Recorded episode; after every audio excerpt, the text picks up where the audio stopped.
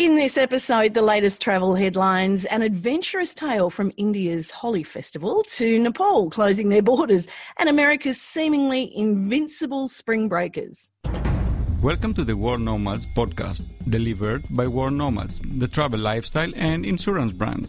It's not your usual travel podcast, it's everything for the adventurous independent traveler. Hi, it's Kim and Phil with you, shelving our destination episodes to focus on how the coronavirus is affecting the travel industry and also hear stories from nomads affected by it. And at the time of recording, 218,000 people globally have the virus. We're working from home, we're in the wardrobe. now, some of the headlines include more than 21 million people in California being ordered to stay home, while Mexico and Israel have evacuated travellers uh, stranded in Peru. All right, and the cruise company Carnival has offered up its ships as uh, floating hospitals. Uh, we're talking about going on a war footing anyway. Uh, and while the coronavirus continues to affect travel plans, people are spending their time in lockdown or self isolation booking cheap flights, as you do. As an example, cross country flights in the US are going for under $100, and you can save up to 35% on domestic flights in Australia. This is all at the time of recording. How quickly does it happen, Phil? I mean, uh, you know, you could be on air all the time doing this, couldn't you? Yeah, live stream with Kim and Phil from the wardrobe. look, we know governments prefer us to stay at home, just like the Californians we just mentioned earlier, but spring breakers in Florida don't appear too worried about the virus. Whatever happens, happens. With the bars being closed, you know, we'll find alternatives. Unfortunately, it does suck. that the bars and restaurants are closed but we'll find ways out for it. Like it's really messing up with my spring break.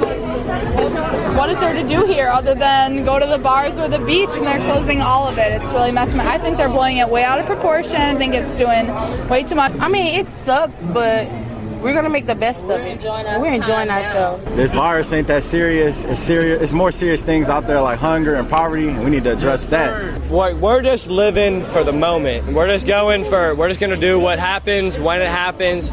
When stuff closes, we're gonna do it when it closes. Yeah, I mean, we planned this a long time ago, and it was kind of up in the air if we were gonna still go. But like, we're here. I just turned 21 this year, so I'm here to party. So it's kind of disappointing, but we're just making the most of it. Oh, being young isn't guaranteed immunity or intelligence. in fact, babies are even catching it. To control the coronavirus outbreak in the Netherlands, virtually all restaurants and bars were being ordered to shut their doors until April 6. It's going to be a very thirsty time. But within minutes of the announcement, lines stretched around the block with people stocking up on weed at the cafes to get them through the lockdown. so not worried about toilet paper then? no, just rolly papers. Okay. Are you ready for a story? Yeah, go on. Susie is a travel photographer and was on a photography tour of India and Nepal when everything went into lockdown. Now, yeah. this is a cut down version of her epic adventure. Oh, well, it's been a bit of a saga. I um, left Australia actually originally on the 1st of February for a couple of months of travel, and I did some travel in Europe and went and took some photos in Norway, in the Lofoten Islands. And there were a few murmurings around about a bit of a strange bug going on in China. Um, the only questions that came up through customs and passport control was about travel to China, so uh, nobody was too concerned really. Uh, and then uh, I came home at the end of February for a three day quick turnaround just to change my Arctic Circle clothes for my India linens and pick up my partner, um, where we were heading to India and Nepal for a month.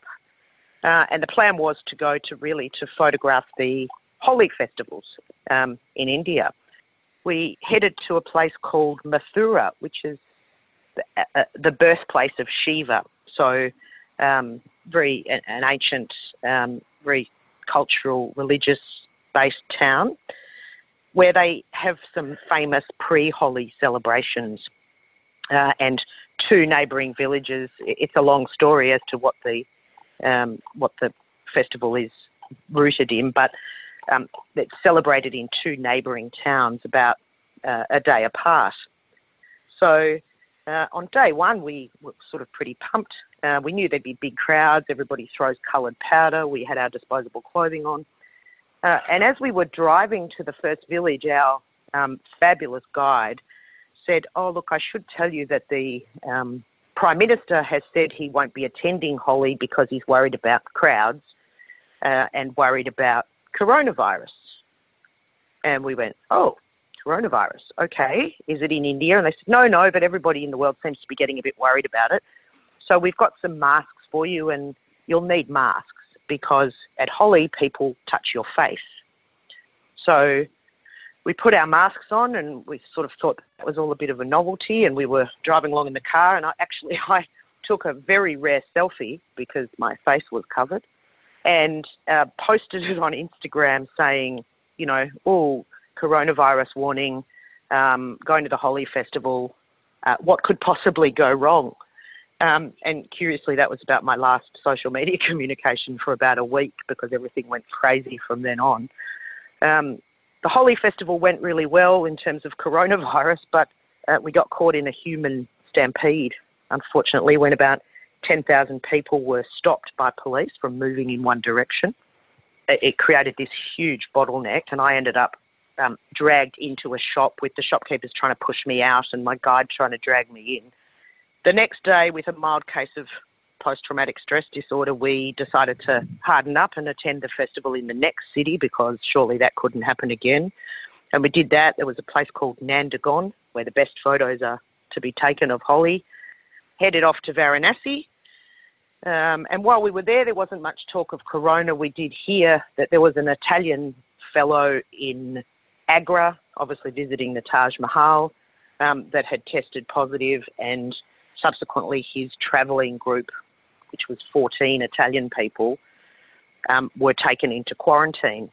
Undeterred, we soldiered on. We flew to then to Delhi to head to a place called Chandigarh. And while we were in the air, we landed. Uh, this the situation was changing. We landed, and only to find that the local government had, or the local police there, had closed off the festival, which was essentially the whole town. And our hotel was in the middle of it. So it was closed to foreigners. We couldn't get into our hotel. Uh, so we had to hatch a new plan quickly. We got cars. Uh, our again, our amazing guide. We four four wheel drives rolled up, and we got into two each in a convoy and we headed for the next place on our itinerary, which was Amritsar.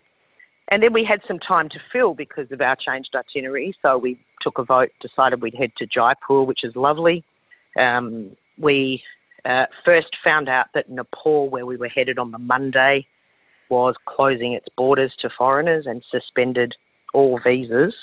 So we started then trying to contact airlines. So basically, we were all um, at that point stuck there with no um, relief in relation to our existing tickets, and every airline office was closed for the weekend. We woke up on the Saturday morning and again, undeterred, thought we'd head for the Taj Mahal, which was still open. We got to Agra and we got to our Radisson Hotel and we went up and handed over our passports. And as we were checking in, an advice came through uh, to say that India were closing down all the state borders um, and checking foreigners and would quarantine foreigners trying to cross into other states. But we needed to get an international flight out, we needed to be in Rajasthan or Delhi. And we needed to be there really quickly and started this race to Delhi.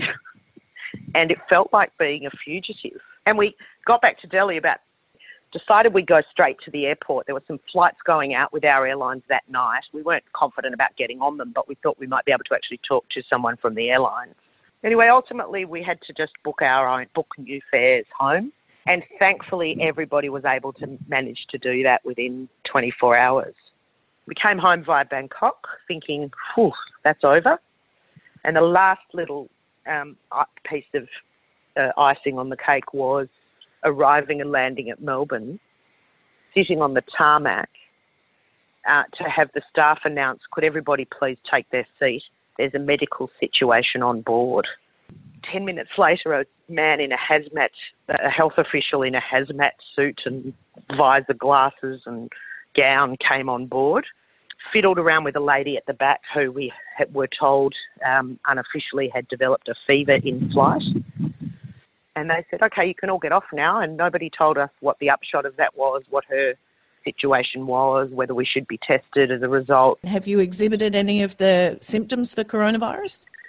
It's really hard to know. I think you become a little hyper vigilant about them. We may well have it, but we're safe here and we're, we're safe from others. As long as we feel okay, I think we'll stay where we are. Stay well, Susie. And she says it's going to be her dinner party story for 2020, Phil, once out of isolation. What's your story? Email us at podcast at worldnomads.com. Have you seen uh, somebody suggested that we unplug 2020 and plug it back in again, see if it works better this time? I think it's a good idea. like rebooting your commu- computer. Yeah, totally. Look, in our next episode, we'll look at the loss of income for travel bloggers. Bye. Bye. The World Nomads Podcast. Explore your boundaries.